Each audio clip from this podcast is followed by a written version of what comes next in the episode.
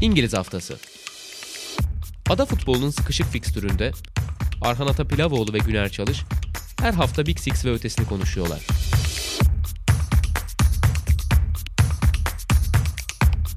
Statsbomb işbirliğiyle. Sokrates'ten, Sokrates Podcast'ten herkese merhabalar. İngiliz Haftası'nın yeni bölümüyle karşınızdayız. Konuklu bölümlerimiz devam ediyor. Bu hafta sevgili Savaş Birdal bizlerle birlikte. Abi hoş geldin öncelikle. Hoş bulduk. Savaş hoş geldin. Teşekkür ederiz davetimizi kırmadığın için. Aslında zaten gündem az çok belli. İki derbi vardı. iki büyük maç vardı. Hem Arsenal Tottenham hem City United hem Manchester hem Kuzey Londra derbileri bu haftanın elbette gündemi. İlk olarak Arsenal Tottenham'dan başlayalım. Kuzey Londra derbisinden başlayalım. Çünkü bu maça giden birisi var aramızda.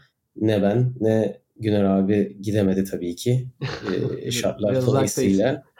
evet biraz uzakta olduğumuz için ikimiz de gidemedik. O yüzden giden kişiyle başlayalım dilersen abi. Bu sezonki her maça gitmişsin. Çok güzel bir deneyim olsa gerek. İlk olarak biraz maç izleme deneyimiyle başlayalım. Sevgili Tuncay Yavuz'la yaptığımız podcast'te de biraz oradan başlayıp saha içine girmiştik. Zaten saha içini bol bol konuşuruz ama genellikle konuşamadığımız yerler bu taraflar oluyor. İlk olarak şunu merak ediyorum ben. Onunla başlayalım. Türkiye ile İngiltere'de maç izleme deneyimi. Sonuçta yani hepimiz yurt dışında maç izleme yani şansı olmasa da en azından bir isteğimiz olmuştur. Fakat sürekli olarak e, maça gitmek başka bir kültür. E, sürekli olarak Türkiye'de maça gitmekle İngiltere'de maça gitmek arasındaki en büyük fark ne sence? Ya açıkçası yani ben bu sezon Türkiye'de maça gittim. İki tane maça gitme şansım oldu. Üstüne Londra'da da şimdi yanlış hatırlamıyorsam dördüncü maçtı. Bir tanesi ertelendi. Ona gitme şansım olmadı Everton maçı. Kraliçenin ölümü sebebiyle. E, çok hani büyük bir fark dersen en büyük fark herhalde bütün tecrübenin kalitesinden geliyor. Yani orada e şimdi İstanbul'da baktığım zaman maça gitmek evet keyifli bir tecrübe gerçekten.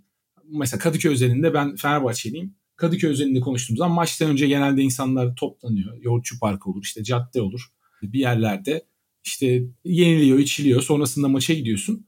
Ama buradaki tecrübe Londra'daki tecrübeyi kıyasladığımda yani taraftar ne kadar maçın içinde dersen bu sezon özelinde konuşursam mesela ben Arsenal taraftarının o konudaki performansını bayağı başarılı buldum. Biraz herhalde geçen sezonun sonundan gelen ivmeyle beraber bu sezonki işte mükemmele yakın başlangıcında bunun da payı var artık. Gerçekten taraftar çok büyük bir heyecan duyuyor.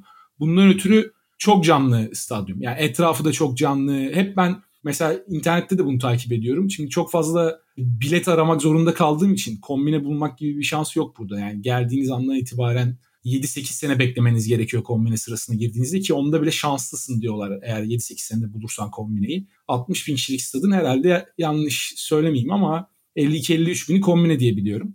O yüzden yani bilet ararken de bunun farkına vardım. Mesela şey diyen çok fazla var. Geçen senelerde ben her maça tek tek bilet buldum. Bu sene hiçbir maça bilet bulamıyorum. Geçen hatta şöyle bir istatistik gördüm. En düşük üye seviyesi olan işte kırmızı üye diye bir üyelik var yeni geldiğinde o üyeliği aldıktan sonra bilet alma şansına sahip oluyorsun. Alabiliyor musun her zaman? Hayır. 3000 bilet çıkıyor bu üyelere.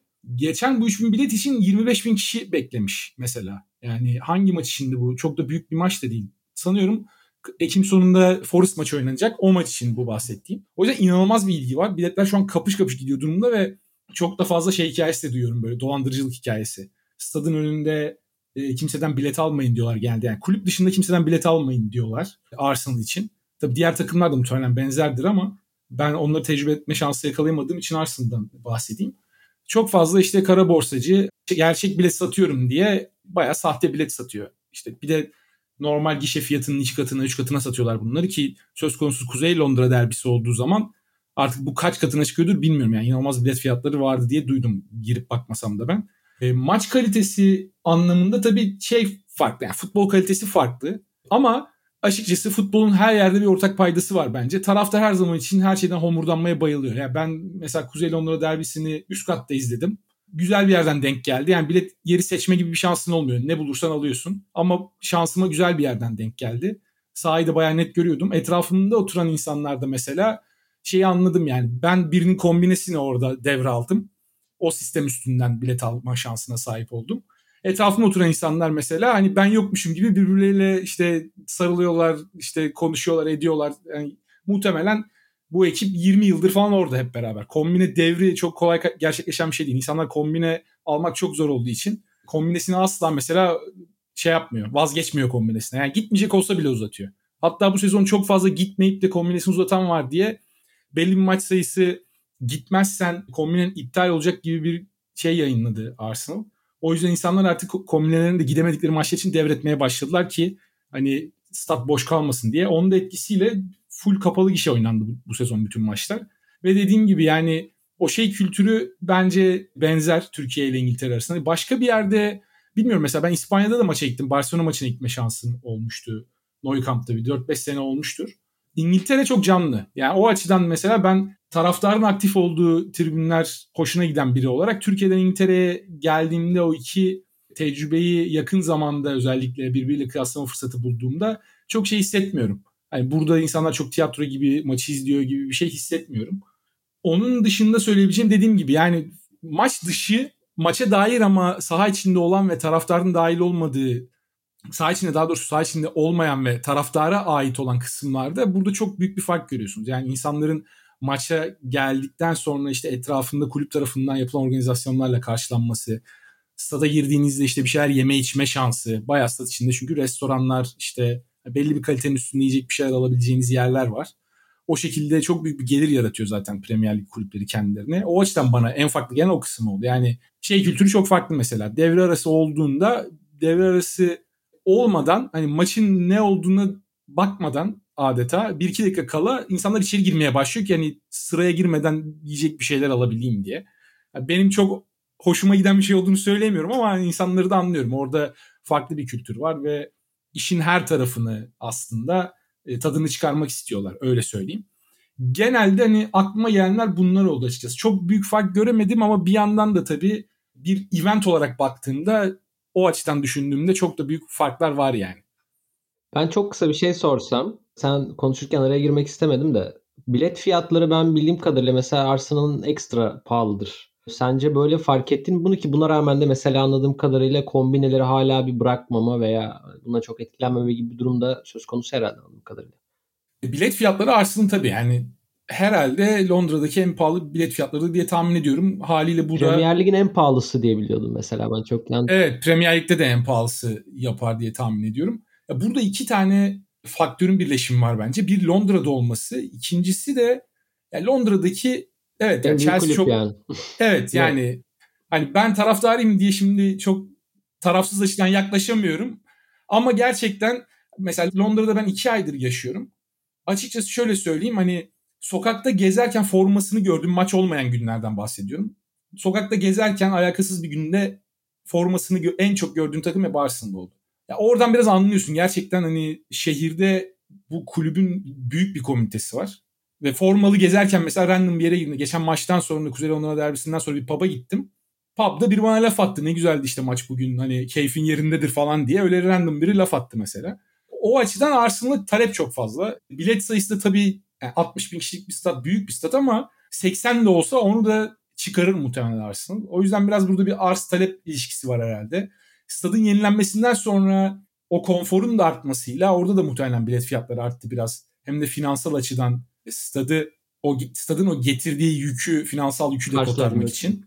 Aynen öyle. O yüzden hani en pahalı olması tabii doğal gibi geliyor bana ama şeyi bilmiyorum. Onunla alakalı net bir şey söylersem yanlış bir şey söylemiş olurum. Diğer takımlara kıyasla ne kadar pahalı hani o konuyla alakalı net bir fikrim yok o açıdan Arsenal taraftarlarının biraz şikayetçi olduğunu okudum dönem dönem Twitter'da işte Reddit'te veya başka kanallarda. Ama tabii yani daha pahalı olması bana tüm bu etmenleri yan yana koyunca biraz doğal geliyor. Ben de şundan Ki yazdım bu arada. Aran ikidir sözünü kesiyorum kusura bakma. Sen. Yok hiç sorun değil abi. Şey diyecektim çok kısa. Yani Chelsea'nin bulunduğu lokasyon yani Chelsea'yi de düşündüğümüzde e, kulüp olan demiyorum. Direkt muhit olan Chelsea'den bahsediyorum. Yani muhtemelen benim bildiğim kadarıyla, gittiğim kadarıyla Londra'nın en farklı birkaç yerinden birisi. E, o açıdan da bakınca Londra'daki en pahalı biletlerin Arsenal'da olması o arz talep dengesini bence mantıklı kılan noktalardan biri. Ben iki şeyden dolayı sormuştum bunu. Bir yani hatırladım bu Gazidis döneminde falan özellikle sen de dediğin gibi stadın e, bir şekilde karşılanabilmesi için stat parasının E, çok pahalıydı. Bu işte sürekli ya da benim önüme düşüyordu. Yani konuşulan bir şeydi. Arsenal'ın bilet, e, biletlerinin çok pahalı olması. Bir de biz işte bir önceki bölümde İbrahim Altınsay aldık. Konu kaldık. O da işte 90'larda İngiltere'de bulunma deneyiminden bahsediyordu. İşte nasıl Fulham taraftarı olduğundan. İşte o da mesela Islington'da yaşamış. Hani Arsenal'ın bölgesi olduğunu. Ama o dönem bile işte bilet fiyatlarının pahalı ve Arsenal maçlarına bilet bulmanın oldukça zor olduğunu anlatıyordu. Yani bu da senin dediklerini aslında 30 yıl öncesinden onaylar bir durum gibi geliyor bana. Yani o bölgenin esasında hakikaten en büyük kulübü olduğu çok da tartışılmaz galiba. Hani buradan da biraz derbiye gelebiliriz yavaş yavaş. Ben de bu arada tam tersi pozisyondayım. Fulham'a çok yakın oturduğum yer. Tam tersi. Oradan sürekli evet Kuzey Londra Fulham şey Fulham tarafı arası mekik okuyoruz. Anladım. Sen güneyde mi oluyorsun? Batı oluyor Fulham. Batı oluyor. Fulham'ın ben biraz daha batısındayım hatta. Fulham biraz daha bana doğuda kalıyor. Doğru da batı oluyordu West Ham. Tamam. Harrods'ın falan olduğu yerde mi kalıyorsun abi sen? Yok. Harrods sanıyorum Kensington'da olması lazım. Çok emin değilim ama yanlış bir şey söylemeyeyim. Ben de Londra'ya o kadar hakim değilim. Ben biraz daha ben şöyle söyleyeyim Fulham'la Brentford'un arasında kalıyorum. Evet. Anladım. Merkeze daha Ee, yakın yani. Bilenler için diyerek. Evet biraz fazla Londra özel hakkında konuştuk. O zaman maça geçelim. Kuzey Londra derbisine geçelim. Aslında yani Arsenal'ın bulunduğu konum ya da Tottenham'ın bulunduğu konum hiç önemli olmaksızın her zaman son senelerde de bence güzel maçlara sahne oluyor. Özellikle Emirates fikstürü bence daha da keyifli oluyor. Ama bu sezon için daha da önemliydi tabii ki. Hem iki takımın lige başlangıcı özellikle Arsenal'ın lige başlangıcı ve maçın Emirates'te olmasıyla birlikte. Yine istersen senden başlayalım abi. Hem ambiyansı biraz konuşabiliriz hem de bu sezon Arsenal'ı nasıl buluyorsun? Biz zaten Güner abiyle fazlasıyla konuşuyoruz. E, maça dair detayların varsa onları da alabiliriz tabii ki. Ya Arsenal'ı bu sezon tabii bir tek işte United maçın, maçında yaşanan kaza haricinde çok eleştirecek bir tarafını göremiyorum. Çok mutlu başladık sezona. E, Taraftar da mutlu ama tabii Spurs maçı herhalde fikstürdeki en tehlikeli maçlardan bir tanesi. Yani karşı taraftan ne geleceğini tam olarak kestiremediğim bir maç. Her ne kadar bu fikstürde son herhalde 8-10 senede hep iç, iç saha takımları genelde kazandı. Hep o şekilde gitse de hep özellikle iç sahadaki maçlar öncesinde bir gerginlik oluyor. Yani taraftarda da o gerginliği hissedebiliyorsun. İnsanlar hep umutluydu. İşte hep e, sezona yapılan çok iyi başlangıçtan ötürü kazanılacağını düşünüyordu birçok insan bu derbinin. Ama tabii ki bir yandan da acaba sorusu hep akıllara geliyor. Çünkü yani Tottenham da tam bu maçlar için kurulmuş bir takım adeta. Yani Tottenham'ın en büyük sıkıntı yaşadığı maçlar hep rakibin kapandığı ve topu Tottenham'a bıraktığı maçlar. Ama Arsenal'ın öyle oynamayacağı zaten belli. Yani Arteta'nın ne Arteta'nın DNA'sında bu var ne kulübün DNA'sında bu var. Yani önceki hoca Emery'nin hiçbir taraftar tarafından neredeyse sevilmemesinin en büyük sebeplerinden bir tanesi buydu. O yüzden Arsenal oyunu kendi dikte edeceği şekilde oynayacaktı. Ki maç da aslında bundan çok farklı bir biçimde oynanmadı. Yani Arsenal topa çok hükmetti. Belki ilk yarıda çok net pozisyonlar bulamadı ama partinin golü de benim çok hoşuma gitti. Çünkü Arsenal uzun seneler boyunca özellikle Wenger döneminde hep böyle işte bal yapmayan arı klişesi vardır ya. Topu ayağında tutar pas yapar ama o öldürücü darbeyi her zaman için vuramayan ve sonrasında da hani saçma sapan iki tane pozisyon verip ikisinde de kalesinde golü gören takım profili çok çiziyordu büyük maçlarda.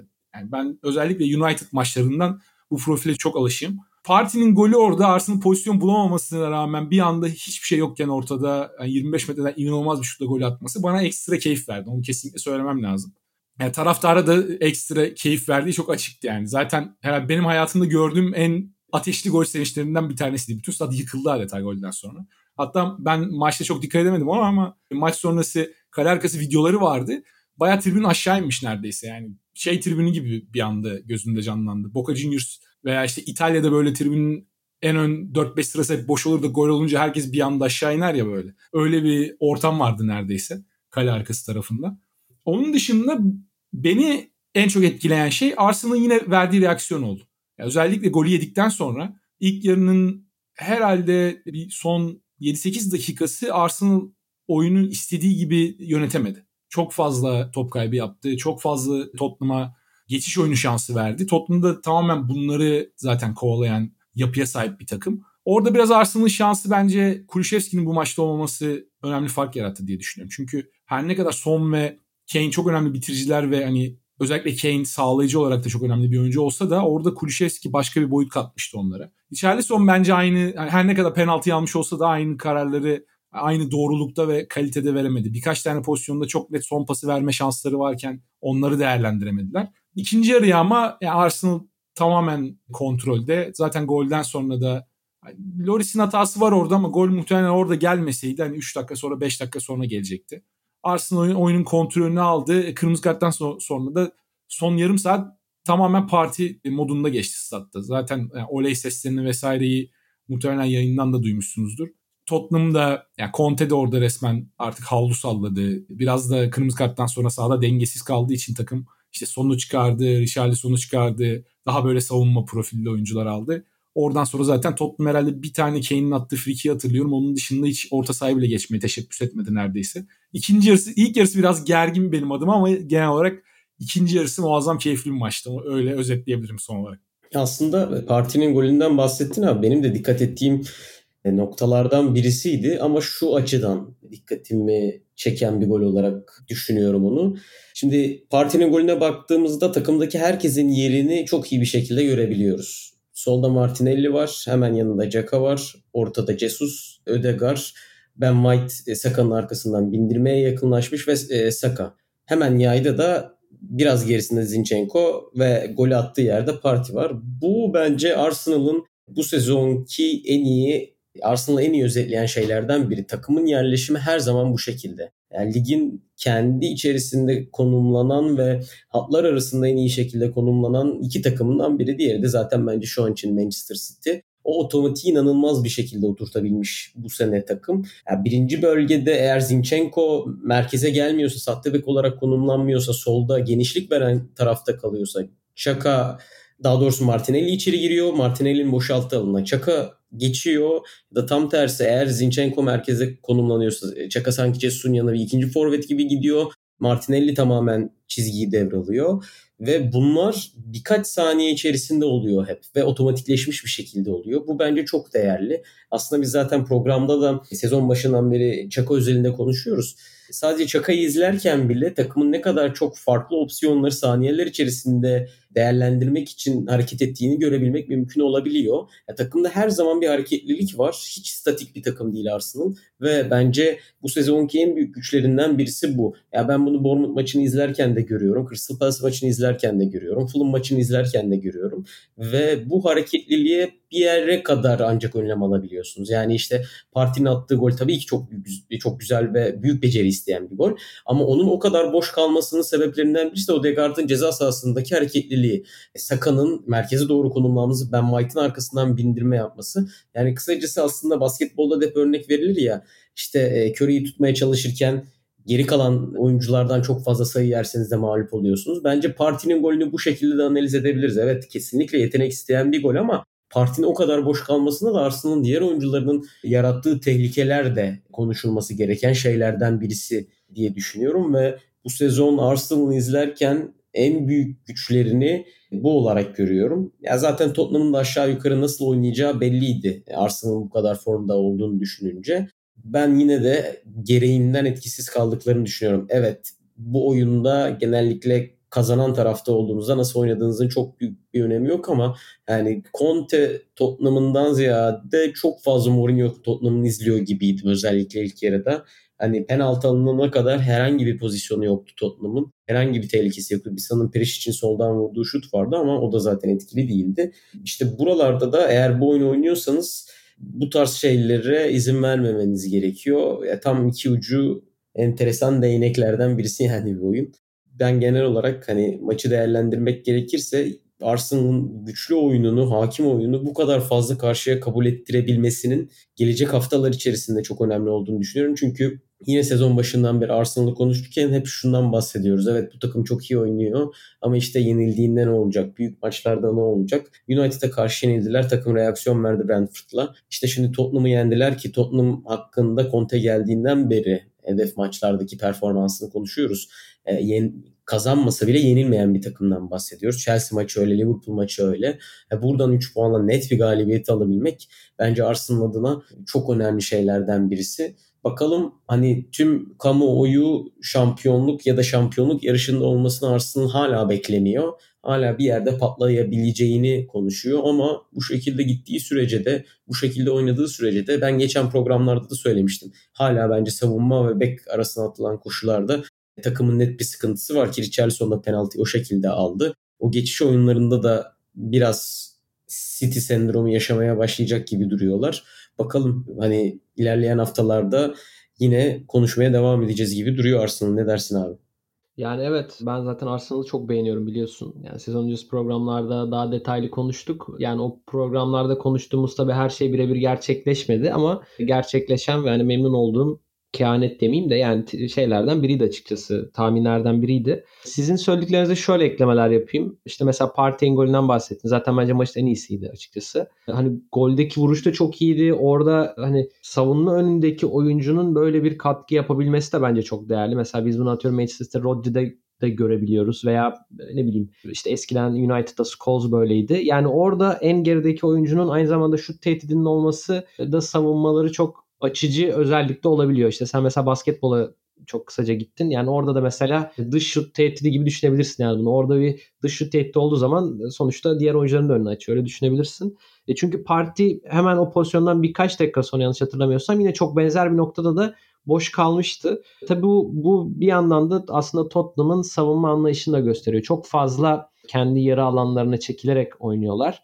Hatta bir bunu bir ölçüde e, Arsenal sağlıyor ama bir noktada da ki bence bu çok daha önemli Tottenham'ın biraz kendi kabul ettiği bir durum. Mesela maçtan önce okumadım ama bugün program hazırlanırken okuduğum yazılardan biri, maç öncesi yazılardan biri işte Tottenham'ın ligin en az 3. bölgede topla buluşan takımlarından biri olduğundan bahsetmiş. Sanıyorum Bournemouth'un ya bir önünde ya da işte öyle bir şey. Yani sonlarda 19 veya 18. olması lazım. 3. bölgede topla buluşma sayısı anlamında bir istatistik. Ki Tottenham yani bu sene şampiyonluğu olmasa bile çok net bir şekilde ilk dörde oynayan bir takım. Bu da onların senin de hani Mourinho mesela örneğini verdin ki Çağatay'la yaptığımız programda da hatırlarsın ben biraz bunun üzerinde durmaya çalışmıştım. Her ne kadar Mourinho kadar tırnak içinde kötü bir imajı olmasa da Conte'nin esasında bence onu çok benzeyen ve onun aslında modern versiyonu diyebileceğim bir hoca. Çok kısa sürede size lig şampiyonunu getirebilecek. İşte insanlarla çatışmaktan çekinmeyecek, çok net talepleri olan, oyunu biraz yine tırnak içinde çirkin oynayan ama kazanmasını çok iyi bilen bir antrenör. İşte onun zaten Mourinho'dan sonra gelmesi de bir anlamda çok mantıklıydı. Yine o programda söylediğim gibi çünkü Daniel Levy artık bir kupa istiyordu. Bu takımın henüz bitmediğine inanıyordu. Kane'li, Sonlu, işte Loris'li takımın bir kupa kazanmadan yeniden baş yeniden yani rebuilding'e başlamaması gerektiğini düşünüyordu belli ki Daniel Levy. O yüzden bir şans da Conte'ye vermek istedi. Ama zannediyorum ki işte Tottenham'da bir noktada belki bu oyun stilinin sıkıntılarını taraftar nezdinde yaşayacak olabilir. İşte haberler vardı maçtan sonra ufak tefek homurdanmalar. Conte'de hani oyun stilimizi çok eleştirmeyin gibi bir açıklamada bulunmuş mesela. Yani sonuç alınmadığı sürece bu stil her zaman eleştirilecektir. Onu söyleyebiliriz. Ya onun dışında ben bir de Savaş'a tekrar söz vereyim de bir soru sorayım. Yani Çaka'yı çok sevmediğini biliyorum aslında. Ee, hem sana sorayım hem de tribün açısından sorayım. Çaka ile acaba barıştı mı taraftar diye sana bir soru yönelteyim. Çünkü hakikaten çok iyi oynuyor bu sezon. Ben de beğeniyorum baya. Açıkçası bu sezon ve geçen sezonun özellikle ikinci yarısı yani Arteta o orta sahada üçlü yapıya döndükten sonra 4-2-3-1'den vazgeçip şakayı arka ikilide 6 numara gibi değil de işte üçlünün solunda 8 gibi kullanmaya başladıktan sonra ben de şakanın performansını çok beğeniyorum. Yani bu zamandır neden acaba burada kullanılmadı? Hiçbir hoca neden bunu görmedi diye de düşünmeden edemiyor insan. Taraftar da barışmış gibi duruyor. Çünkü yani reaksiyonlara baktığım zaman özellikle oyuncu, oyunculara karşı bir hata yaptığında mesela gelen reaksiyon bence bu konuda en önemli genelde ipuçlarını veren durum oluyor. Eskiden şaka yaptığında televizyondan bile görebiliyorduk. Yani şakanın en ufak bir hatasında bile o homurdanmalar işte tribünden gelen sesler bir anda yükselmeye başlıyordu. Bu sezon hem şaka özelinde hem takım genelinde mesela bunu şeyde çok net yaşadım. Saliba'nın kendi kalesine attığı maç sanıyorum Leicester maçıydı. Leicester miydi içerideki Leicester olması lazım. Hı hı. Evet ya orada Saliba golü attıktan sonra kendi kalesine tribünlerden inanılmaz bir gürültü yükseldi. Normalde tribünden gelen reaksiyon yenilen gol sonrası hani sesler bir kesilir böyle bir 30 saniye bir durma olur. Herkes golün şokunu yaşar. O sırada deplasman tribünü gole sevinir. Orada bir anda iki saniye içerisinde inanılmaz bir gürültü yükseldi. Çok büyük bir alkış koptu. Takımın aslında desteğe ihtiyacı olan anlarda taraftar da hiçbir şekilde sırtını dönmüyor bu sezon takıma. Bunun tabii iyi gidişatla çok büyük bir korelasyonu var yani onu söylemek lazım. Geçtiğimiz sezonlarda hep Arsenal özelinde en büyük konulardan bir tanesi iç sahada taraftarın takımı bazı dönemlerde negatif etkili etkilediğiydi. Bu yani çok konuşuldu. Özellikle Emery döneminde, Emery'nin son döneminde ve Arteta'nın o FA Cup'ı kazandıktan sonra sallandığı dönemde taraftar Bence Wenger yani, dönemi de öyleydi. Wenger'in son dönemi çok toksik bir ortamdı Arsenal. Yani evet, oraya evet, getirecektim yüzüyorsun. sözü aslında. Yani Arsenal'ın yani unutuyoruz diyeceğim aslında unutmuyoruz yani ama yani bundan 3-4 sene önce hakikaten hem saha içinde hem o tribün ortamı işte bilirsin zaten Arsenal Fan TV yani çok meşhur oldu bir dönem. Oradaki işte tiradlar, insanların reaksiyonları yani Arsenal hakikaten toksik bir kulüp haline gelmişti. Yani Çaka evet belki çok iyi oynamıyordu ama yani ona verilen reaksiyonlar vesaire hani futbol oynamanın da zor hale geldi bir kulüpte aslında veya bu şekilde bir oyun oynamanın yani o dönüşüm de hakikaten çok önemli. Ben biraz orayı da aslında sözü getirmek istemiştim senin düşünceni merak ederken. Aslında yani başlangıca baktığımız zaman istatistiksel olarak herhalde puan bazında Arsenal'ın muhtemelen herhalde 20 yıldır yaptığı en iyi başlangıç olabilir. Şeyin önündeymiş mesela Invincible sezonunun önündeymiş şu başlangıç. Invincible Hı-hı. sezonunda daha az puan toplamış 8 haftada. Hı-hı. Yani taraftarın da herhalde keyfi tah- tahmini bir söylem olacak bu ama o dönemi tabii yaşayarak görmediğim için. E, taraftarın da muhtemelen herhalde o dönemden beridir takımıyla alakalı en iyi hissettiği dönem bu dönem olabilir. Çünkü ya Invincible sezon geçti işte Şampiyonlar Ligi finali oynandı. Oradan sonra hep taraftar bir araftaydı. Hani evet potansiyelli bir kadro var ama ne olacak? İşte yatırım gelmiyor. Artık Wenger'le olmayacak mı falan. Derken işte Emery dönemi, kötü futbol, Arteta'nın sallantılı ilk iki sezonu. O dönemler hep taraftar artık hani artık başımıza ne gelecek diye izliyordu maçları. Hani bu sefer ne gelecek başımıza diye izliyordu. Tabii Son 2 sezonda da bir gol yendiği zaman çöküyordu yani Arsenal. Çünkü hani öğrenilmiş çaresizlik gibi o. Artık evet bunun devamı gelecek ve yani senin söylediğin şey çok iyi hücum futbol oynuyoruz ama çat bir kontrol atak gol geliyor. Yine mi böyle falan diyorsun. Oradan çok net bir hakikaten kötü bir tepki geliyordu yani. Yani şu anda onu görmüyoruz. Yani o golü yedikten sonra mesela Arsenal kendi oyunu oynamaya devam edebiliyor. Yani Arhan da söylüyor, sen de söylüyorsun. Yani o gelişimi yapabilmesi de bence çok önemli oldu Arsenal'ın bu süreçte. Bu sezonla alakalı beni en çok etkileyen şey gollerden sonra verilen reaksiyon oldu. Buna Tottenham maçı da dahil. Leicester maçında Leicester'ın attığı iki golün de arkasından iki dakika sonrasında hemen Arsenal golü gelmesi. İşte Villa maçı, Fulham maçında çok büyük bir Gabriel hatasından sonra oradan geri dönüş. Yani hatta United maçını da buna dahil ederim ben. Orada çünkü hani kaybetmenin sebebi muhtemelen yani başka yerlerde arayabiliriz. Daha ziyade biraz sistem değişikliği maçın içindeki ve savunmadaki çok basit hatalarda arayabiliriz ama United golünden sonra Arsenal'ın yine maçı domine etmesi en azından 20-25 dakikalık bir bölümünü. Bu sezon ben şahsen hani Wenger'in en prime dönemlerinden beri görmediğim takımda bir azim ve istiklal görüyorum. O beni daha çok mutlu ediyor. Çünkü Arsenal hep göze hoş gelen hücum futbol oynuyordu ama özellikle bu gençleşme operasyonu sonrası Emirates dönemin diyelim stadın ilk döneminde Arsenal göze hoş gelen bir futbol oynasa da Mesela benim en sevmediğim şeylerden bir tanesi çok fazla zayıf karnı olan bir takımdı ve bazen gerçekten göze hoş gelen futbol oynama adına çok basit hatalar yapıp çok basit goller yiyebiliyordu. Yani çok fazla kontraya açık bir ekipti. İşte bazen çok naif olabiliyordu oyuncular. Bunda gençliğin de payı var. Ya, Ama benzer gençlik... de naifliğe de övünen bir kulüptü bence. Yani Wenger üzerinde söylüyorum. Yani evet, ama evet. işte böyleyiz gibi. Arteta'da biraz o da yok. Yani Guardiola ekolünün diyeyim bir temsilcisi olarak evet iyi oynuyoruz ama hani kazanamayınca da rahatsız olan bir yani öyle söyleyeyim. Yani Wenger de tabii ki rahatsızdı ama o rahatsızlığı biraz daha hani böyle gururlu bir şekilde kabul ettiğini görüyordunuz. Hani Arteta'nın daha ziyade yani bunu kabullenemediğini sanki hissediyorsunuz öyle söyleyeyim. Wenger çok daha idealist bir hocaydı Arteta'ya kıyasla ve bence Guardiola'ya kıyasla da öyle. Oyunculara evet. çok daha fazla özgürlük veren ama prensiplerine çok daha bağlı bir hocaydı. Ya Arteta mesela Guardiola'dan onu net bir şekilde getirmiş. Onu görebiliyoruz. Arteta'da o naiflik yok. Senin dediğine o anlamda çok net bir şekilde katılıyorum ve yani saha içinde olanlara baktığımızda o bağlamda konuşayım. Ben Wenger dönemine kıyasla özellikle o genç kadroyla oynanan döneme kıyasla takımın top ayağındayken çok daha fazla oyuna hakim ve hani hep bahsedilir ya pas oyununun en önemli amacı topu ayağında tutarak savunma yapmaktır diye. Arsenal'ın savunmada en güçlü olduğu taraf aslında topu ayağında tutarak oynayabildiği dönemler ve bunun dediğim gibi Wenger dönemine kıyasla ben çok büyük bir artı olduğunu düşünüyorum. Bu Arsenal'ı hani o döneme kıyasla çok daha zayıf karnı hala olan ama zayıf karnını manipüle etmesi çok daha zor bir takım haline getiriyor. Evet. Bunu da bu arada sözü Wenger'e getirdin iyi oldu. Ben de aslında sana onu da soracaktım çok kısaca. Yani sen uzun yıllardır sonuçta takip ediyorsun Arsenal'ı. Hani beni de biliyorsun Wenger'i çok sevdiğim aslında o dönemi. Yani o dönemle kıyaslayabilir misin acaba takımın şu anki halini diye de soracaktım. O anlamda da teşekkür ederim. Arhan senin ekleyeceğin bir şey var mı bu konuda? Ya açıkçası var. İki tane noktaya değineceğim. Bir Çaka özelinde konuşacaktım. Bir de siz Wenger'e getirdiğiniz için aklıma geldi. Bence Wenger'in naifliği ya kendisinin istediği bir şeydi bu. Yani hatırlayacaksınız sanırım aynı dönemde Lucas Perez ve Rob Holding'in alındığı transfer dönemi aynı dönem olsa gerek. Takımın çok net bir forvete ihtiyacı vardı ve Lucas Perez gelmişti.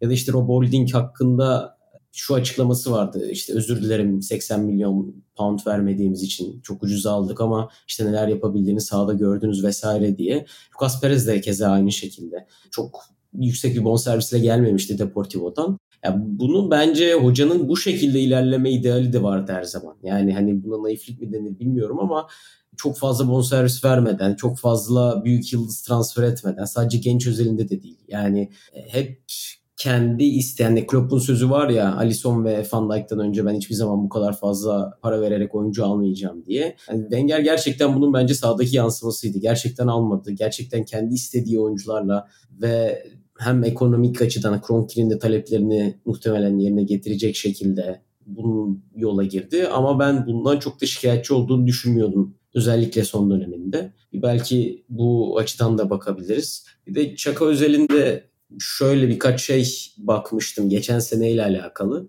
Geçen senelerle alakalı hatta. E zaten bu sezon belki de ceza sahası içerisinde en çok topla buluşan oyunculardan birisi Arsenal'da.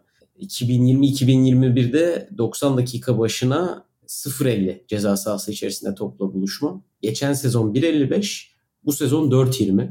Ceza sahası içinde pas geçen 2 sene önce 0.07, geçen sene 0.18, bu sene 0.82. 2 sene önce kilit pas 0.60, geçen sene 1.26, bu sezon 1.63. 2 sene önce şut 0.70, geçen sene 0.97, bu sezon 1.28 ne kadar değiştiğini oyuncunun profil olarak çok net ortaya koyuyor. Hani şut kilit pas ceza sahası içinde yaptığı pas sayısında inanılmaz büyük dramatik farklar yok belki ama ceza sahası içinde topla buluşması neredeyse 3 kat artmış geçen seneye nazaran. 2 sene önce nazaran 4 kat artmış. Çok değerli bence bu böyle bir oyuncu çıkartmak Çaka'dan. De parti ile alakalı da son şunu söyleyeyim. Rodri'nin geçen sene City şampiyonluğunda çok çok önemli bir pay sahibi olmasının en büyük sebeplerinden biri o ceza sahası dışındaki etkinliğiydi bence. Oralardan eğer partide böyle maç açan ya da maç kapatan goller atabilirse e, çok farklı bir noktaya gidebilir Arsenal. Evet. Yani öyle. Bir de ben isterseniz çok kısa şunu söyleyeyim. Kapatalım burayı. Bir veriyle taçlandırayım. Arteta'nın 3 maçında kazanmış Tottenham'a karşı. Yani ilk 3 maçının tamamını kazanmış. Bu da yani bunu gerçekleştiren mesela 3. Arsenal antrenörüymüş. Yani Tottenham'a karşı böyle bir şansının tuttuğunu söyleyebiliriz. Bir de size şunu söyleyeyim hani mesela savaş şeyden bahset yani Tottenham maçları hep zor geçer falan diye. Doğru ama şöyle bir şey de varmış. Mesela son 30 maçta e, Tottenham bir kere kazanabilmiş. Arsenal'ın sahasında oynanan maçlardan bahsediyorum. Lig maçında. Ve bunu ben daha önce fark etmiştim özellikle Wenger döneminde. Yani Conte gerçekten Arsenal'a karşı kazanamıyor. Yani şöyle söyleyeyim. Bu kadar maç oynayıp bu kadar az kazanabildiği başka bir takım yok. Yani 10 maç yapmışlar 2 galibiyeti, 3 beraberli 5 mağlubiyet var Conte'nin. Yani bu hani Wenger'e karşı da böyle, Arteta'ya karşı da böyle. Yani böyle de bakınca aslında biraz sanırım hani böyle iddia severler için falan hani bu verileri herhalde önüne koysalar ya bu maç kesin Arsenal alınır denebilecek bir maçmış. Onları da ben bu arada program hazırlarken fark ettim. Öncesinde fark ettiğim bir şey değildi. Ama enteresan geldi. Yani özellikle iç sahada Arsenal'ın ve Arteta'nın Tottenham'a son dönemde yakın dönemde ciddi bir üstünlüğü olmuş. Ee, bunu da söylemeden edemedim ama ikinci yarıdaki maçta belki Tottenham'ın sahasında işler farklı olabilir. evet, Conte'yi şampiyon yaptı ama Arsenal'da içerideki maçtan sonra üçlüye dönerek Chelsea için söylüyorum tabii. tabii. Daha önemli. Öyle de enteresan. yani öyle de enteresan bir fark var. Buradan Manchester derbisine geçelim. Evet. O maçta yani bugün Tenak açıklama yapmış basın toplantısında Avrupa Ligi'nin basın toplantısında bize bir ders verdiği için teşekkür ederiz City ve Guardiola'ya demiş. E, United övgüsü yapmak zor birkaç senedir ama yaptığımız Solskjaer döneminden beri yapılan hemen her övgü takımın genellikle topsuz oyunda verdiği sınavlar özelinde oldu. Hedef maçlardaki topsuz oyun performansları özelinde oldu. Bu sene içerisinde geçerli bu. Hani Liverpool maçında da Arsenal maçında da çok büyük övgüler yapmadık ama hani topsuz oyunda bazı esneklikler gösterdiğini görmüştük Tenag'ın. Fakat City şöyle bir takım bence açık ara dünya üzerindeki en büyük makine bana sorarsanız ve bu makineyi hızlı bir şekilde yani arabalarda da vardır ya genellikle özellikle kışın derler hani motor ısınmadan özellikle lüks arabalarda motor ısınmadan hızlı bir şekilde e, kullanma hemen gaza basma ve biraz bekle denir. City eğer e, bir spor arabaysa ki öyle kışın hani bu örneği de göz önünde bulundurursak hızlı bir şekilde gaza basabilirse bence dünyadaki en tehlikeli takım oluyor. Bu tarz hedef maçlarda da hızlı bir şekilde oyuna girebilirse ki United maçında ikinci dakikada 5-6 kişiyle ceza sahası içerisindeydi. E, hem Bernardo'nun hem Foden'ın vurduğu şut kale içinden döndü vesaire. Bu hızla başlayabiliyorsa bence çok korkutucu bir takım olabiliyor ve genellikle City'yi bu tarz maçlarda farklı kılan nokta bence bu oluyor. Yani hızlı bir şekilde o maça giriyorsa o maçı muhtemelen kazanıyor. Ağır ağır giriyorsa ve gol yiyorsa e, tabii iki maçtan hemen kopmuyor, hemen düşmüyor ama onu kazanması çok zor oluyor. Özellikle geçen sene bence iki Liverpool maçında da yaptıkları çok takdire şayan. İki Liverpool maçında da çok iyi performansla başlamamışlardı ama yedikleri ve geri düşmelerine rağmen toparlayabildiler. Fakat bu maç yani birinci dakikadan 90. dakikaya kadar evet belli periyotlarda United'ın üstünlüğü var ama 6 gol attığınız bir takımın da e, tabii ki bir yerden sonra mental olarak maçtan düşüyorsunuz. Hani maçı konuşmak mı aradaki farkı mı konuşmak City United arasındaki nereden başlamak lazım bilmiyorum ama e, ne dersin Günür abi sen nereden bakarsın ben, bu maça? Bence Savaş'a verelim sözü. Ben bir şeyler söyleyeceğim ama belki onun ekleyecekleri vardır. Ben sonra gireyim topa. Yani maça dair bilmiyorum. Yani. Burada benim Maç öncesi de maç sırasında da en çok dikkatimi çeken şey açıkçası Ten Hag'ın 11 tercihi oldu. Yani tabii ki City maça favori olarak geldi ve büyük bir çoğunluğumuz zaten City'nin kazanmasını bekliyordu ama ben biraz ya Wenger'in naifliğinden bahsettik ya Ten Hag'da biraz o naifliği gördüm açıkçası bu maçta. Çünkü ya bana sorarsanız hani McTominay Eriksen ikilisinin ikili orta saha olarak şu maça başlaması City'nin 11'ine baktığımızda ki City'nin maça başlayacak 11'de %90 oranında zaten belliydi. Belki stoperler biraz sürpriz oldu. Orada bir rotasyona gitti ama yani şu City 11'ine karşı bu ikiliyle orta sahada başlamak biraz intihar gibi geldi bana. Hani Casemiro'nun bir şey mi var onu çok anlamadım. Sakatlığım var ki bu tip bir maçta da bence bence beğenmiyor. Eriksen yerine ben ya olabilir evet öyle söylentiler de var yani kendi transferi değil işte yönetim dayat, dayattı gibi. Ben mesela bu tip bir maçta da Eriksen yerine şahsen Fred'in orada olmasını tercih ederdim. Yani eğer pragmatist davranacaksan ve oyun felsefemden artık belli bir oranda vazgeçiyorsan ki bu oran City'ye karşı çok yüksek oluyor genelde. Burada artık yani hani go hard or go home derler ya orada tamam abi Eriksen Conte gibi olacaksın biraz eğer ki deplasmanda City ile oynuyorsan.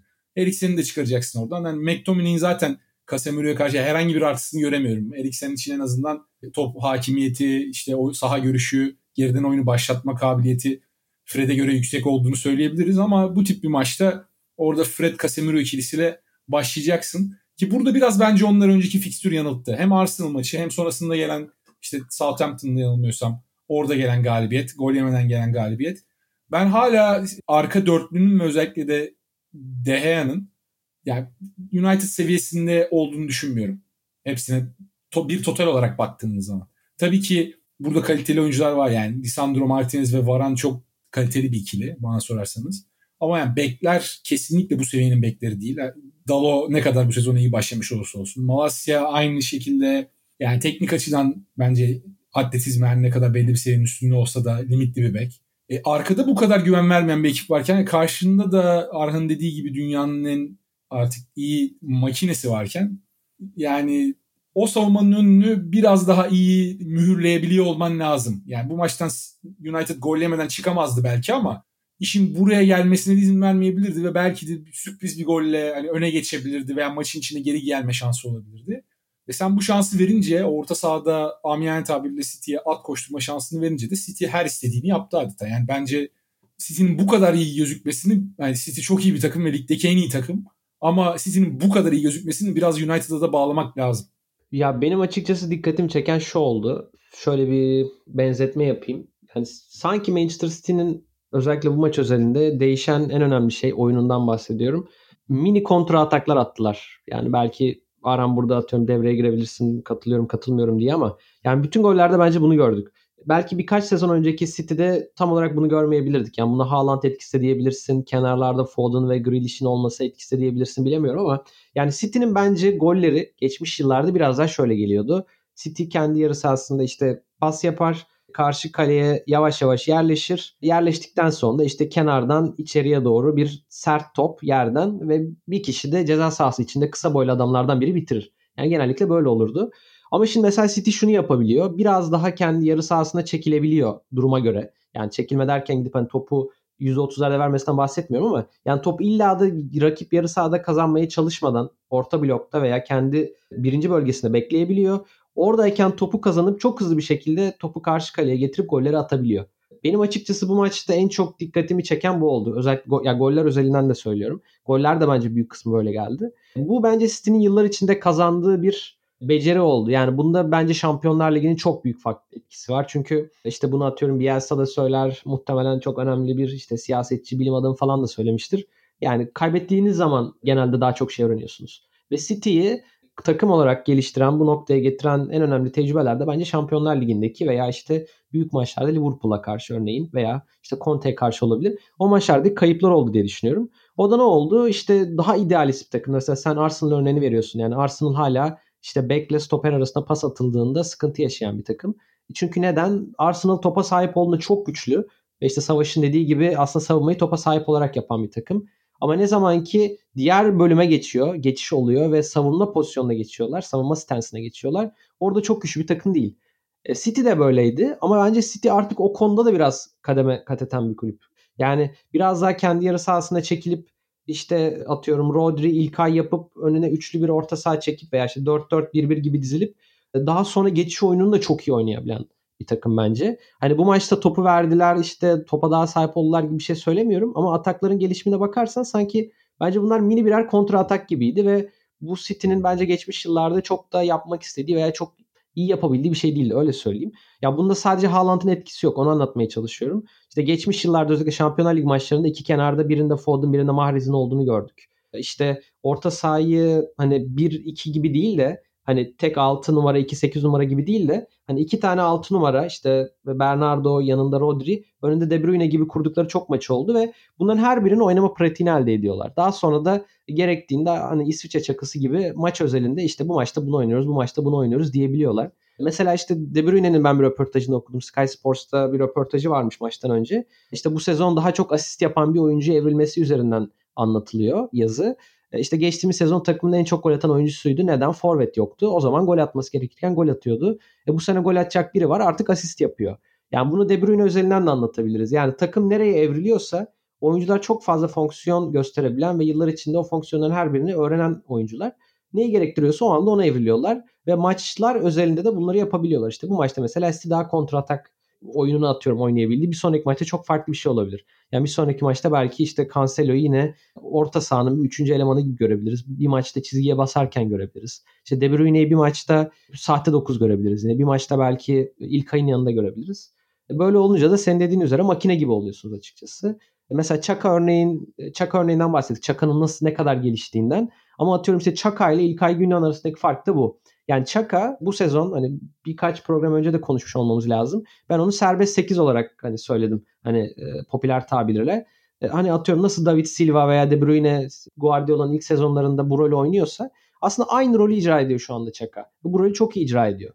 Ama e, işte İlkay Gün'le anlatıyorum çok kusursuz bir şekilde bir başka maçta işte bu maçta 6 numarada da çok iyi performans verebiliyor. İşte Çaka onu veremiyor mesela. Ya bu da işte Çaka ile İlkay arasındaki kalite farkının bir göstergesi. Ya da işte Zinchenko gelene kadar da belki atıyorum orada Tierney ile veya e, sağ bekle başka bir oyuncuyla Zinchenko'nun verdiği katkıyı almaya çalıştı Arteta. Ama olmuyor. yani orada da işte dediğim gibi oyuncu kalitesi, oyuncu farkı, oyuncunun o oyunu oynamayı öğrenme becerisi devreye giriyor. İşte belki Grealish de bunu göreceğiz. Şimdi Grealish mesela bence bu maçta hiç fena değildi. Bazı maçlar daha etkili, bazı maçlarda daha etkisiz gözüküyor. Ama ne zaman Grealish rakibin üzerine gidip hani alan bulduğunda rakibin üzerine böyle çöktüğünde çok daha etkili görüyoruz onu. Ama ne zaman ki City atıyorum daha yavaş, daha rakip sağ yerleşmiş bir pozisyonda olduğunda biraz daha onu beceriksiz veya etkisiz görüyoruz bana göre. belki her iki oyunu da işte oynamayı öğrendiğinde adapte olduğunda daha farklı olacaktır bilemiyorum. Ya benim de söyleyeceklerim bunlar. City'yi ben çok işte başarılı buldum tabii ki herkes gibi. Ama özellikle dikkatimi çeken de dediğim üzere bu mini kontra ataklardı tırnak için öyle söyleyebilirim. Ya aslında o bahsettiğin kontra ataklar bence daha ilk dakikadan var. İlk dakikada e, o bahsettiğim hani hem Foden hem Bernardo'nun kaleden çıkan pozisyonuna baktığımızda kaleye inanılmaz hızlı gittiler. Evet. Bu sonrasında da arka direkte sanırım Haaland kafayı vurmuştu. Ya bu bence bir de şununla da alakalı. Artık ceza sahasında 1.90'lık oyuncuya sahip olduktan sonra topu ceza sahasına hızlı bir şekilde sokmak her zaman için bir avantaj. Zaten Haaland'ın ceza sahası içerisindeki bitiriciliğini biliyoruz. Onun haricinde fiziksel yeteneklerinden dolayı da hani topu oraya soktuktan sonra ikinci toplar vesaire ne kadar fazla kişiyle orada olursanız e, o da bir avantaj haline geliyor. Ve bu bahsettiğin gibi senin de yeni gördüğümüz bir şey değil. Özellikle Paris Saint Germain yarı finalinin olduğu sene yani Şampiyonlar Ligi finaline çıktığı sene City hem Dortmund'a karşı hem Paris Saint Germain'e karşı e, çok net bir şekilde geçiş oynayarak bir yere kadar geçiş oynayarak finale çıkmıştı. Hatta yanlışım yoksa Paris Saint Germain maçı Guardiola'nın Şampiyonlar Ligi tarihinde ona bakıp tweet atmıştım. Rakibinden daha az topa sahip olduğu ilk eleme maçıydı. Bu City gibi bir takımın elbette isteyerek yaptığı bir şey ve bahsettiğim Mahrez örneği de oradaki en iyi açıklayanlardan birisi Mahrez'e sahip olduğu için bunu net bir şekilde kullanmaya çalışıyordu arka direkte onu geçişlerde. Bu bence de City adına özel şeylerden birisi ve aslında biz hep Haaland özelinden okuyoruz. Şampiyonlar Ligi'ni kazanmak istiyor. Evet tabii ki Haaland özelinden okumakta bir beis yok ve muhtemelen eğer kazanacaklarsa onun çok büyük bir etkisi olacak ama buraya gelene kadar da yani sanki hep bir şeyi katete katete geldiler. Yani kaybede kaybede senin de dediğin gibi yani bu, bu sene Haaland olsa da olmasa da zaten o kadar çok farklı oyunu oynama becerisine sahip ki bu takım yani kaybedebilecekleri farklı bir oyunda kalmadı. Yani kendilerini geliştirebilecekleri farklı bir oyun kalmadı. Gerçekten oraya bir parça gerekiyordu bütün hepsini oynayabilmeleri için. Ve o parçayı şu an için bulmuş gözüküyorlar. Birkaç kez derine inip pas alışverişi yapmaya çalışırken izledik e, United maçında. O garip gelmeye başladı bana Haaland'ı o şekilde görebilmek. Çünkü... Değil mi? O da enteresandı bu bence. Evet. Biraz yani beceriksiz. Çünkü... Bence kötüydü. Sırtını koyunu kötü baya yani. Çok sert dokunuyor. Peki pas veremiyor. Evet evet. Yani yani muhtemelen... o yüzden vermiyorlarmış topu Onu düşündüm açıkçası ben. Hani çok top olabilir. Ya. ya bu arada eğer onu da yapabilirse gerçekten çok saçma bir şeye dönüşecek Haaland Guardiola birlikteliği. Çünkü düşünüyorum yani Kane gibi mesela olmasını beklemiyorum şu an için ama bir hızlı kanat oyuncusu aldığında ya da Haaland'ın pası verip geri döndüğünde yapabileceklerini düşününce gerçekten hani Orhan Uca ile yaptığımız bölümde de konuşmuştuk. Çok salak saçma bir birliktelik olabilir bu. Hani ya işte bir, bir şey yani sırt dönük oyunu da yapabilirse zaten yani seneler önce İbrahimovic'den ne bekliyorsa onu almış olacak. Belki o dönemde böyle bir şey düşünüyordu bilemiyorum. Oyunu çeşitlendirmek için. Yani her şeyi yapıp ileride bile böyle bir adam yani. Evet. Ya şeyi açıklamasında görmüşsünüzdür muhtemelen Messi ile Haaland farkı ne diye. Haaland takım arkadaşlarına ihtiyaç duyuyor gol atabilmek için. Messi öyle bir şeye ihtiyaç duymuyordu diyor ama yani takım arkadaşlarına ihtiyaç duyması da çok şey değil. Yani inanılmaz bir ihtiyaç da duymuyor bence. Orada yani Guardiola e, hava bugün 6 derece. Evet Messi 5 derecede oynardı desen oradan da övgü yaratacak Messi ama yani şu anki elindeki parça çok çok absürt bir şey yani kelime bulamıyorsun. Ya ben ben zaten yeni Messi'sini bulduğunu inanmaya başladım ya yavaştan. Hani senelerdir kazanamıyor ya Şampiyonlar Ligi'ni. Hani onun da şakası yapılır. Hı-hı. İşte Messi var o yüzden kazandı. İşte geldi yani yeni Messi. Öyle düşünebiliriz herhalde yani. Bu arada yani çok kısa çok pardon ortadan girmiş gibi oldum ama yo, yo, e, çok kısa çok kısa bir şey ekleyeyim Haaland'la alakalı. Bana da öyle geliyor ki sezon öncesi o kadar çok konuşuldu ki Haaland işte pas oyununa nasıl uyum sağlayacak, uyum sağlayabilecek mi? İşte e, ben de diyordum hatta ben ikna değildim. Ya ben de açıkçası aynı fikirdeydim. Hani Haaland burada gol atamayacak demiyordum ama uyum sağlaması biraz sürebilir gibi düşünüyordum. Ama şu an baktığımda hani ilk birkaç haftayı izledikten sonra birkaç hafta da değil artık gerçekten e, önemli bir veri var elimizde sezonun geri kalanı için. Sanki Haaland'ın bu oyunla taban tabana zıt bir oyuncu olmasının City'nin daha çok işine yaradığını düşünmeye başladım. Çünkü katılıyorum. Ya o, pas yapabilen bir oyuncu olsa belki de o oyuncunun aslında bu sistemin bir parçasıymış gibi, City'nin o dönen çarkının bir parçasıymış gibi davranmaya başlayıp da hani biraz konfor alanına girip o takımın oradan çıkamama ihtimali vardı gibi geliyor bana yani. Mesela Gabriel Jesus'ta bunu çok görüyorduk. Hani tabii ki Jesus Haaland gibi bir golcü değil ama Jesus Arsenal'da gösterdiği o bitiriciliği işte hani tilki forvet derler ya o sürekli cihaz içerisinde bir şeyler kovalamasını vesaire. Hani City'de daha farklı profilde bir oyuncuydu. Haaland'ın bu profile tamamen zıt olması ve tek odağının gol olması sürekli iki stoperin arasında o son hamleyi kovalıyor olması. Bence City'nin aradığı ve ihtiyaç duyduğu bir boyuttu. Geçen sezonlarda özellikle Şampiyonlar Ligi'nde yani büyük maçlarda yani tek golle elendikleri veya işte geçen seneki Real Madrid fiyaskosu gibi böyle kazalara kurban gittikleri durumlarda bu tarz bir oyuncu takımlarında olsaydı muhtemelen bambaşka senaryolar izleyebilirdik. O açıdan ben Pep'in o aradığı hatta birkaç sezondur aradı muhtemelen. Yani 2-3 sezondur özellikle Şampiyonlar kazanma yolunda bunu arıyordu. Yani o aradığı farklı boyutu sistemine tamamen zıt ama hani istediklerini o ekstraları çok net bir şekilde verebilecek bir isimle artık doldurduğunu düşünmeye başladım yani. Orada o keskinliği Haaland getirdi bence City'ye. Evet. Bence bu arada Haaland hani şey noktasında konuşuyoruz ya adapte olması geç olacaktı vesaire diye. Ben Haaland'ın çok da adapte olduğunu düşünmüyorum City'ye. Yani kendi başına bir imparatorluk kurdu bence Premier Lig'de. Yani geldi atıyor, ee, atmaya devam ediyor. City Haaland'a ben de oldu. Aynen öyle. Ben de onu demeye çalışıyordum. Yani City Haaland'a adapte olmak zorunda kaldı ve bence bu City'nin gelişimi için daha olumlu bir. Katılıyorum ben de katılıyorum.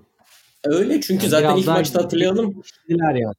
Evet West Ham maçında zaten tamamen bekleri iki merkeze almasının sebebi de muhtemelen kanatları işte kanat oyuncularına bırakıp erken ortaları açmaktı.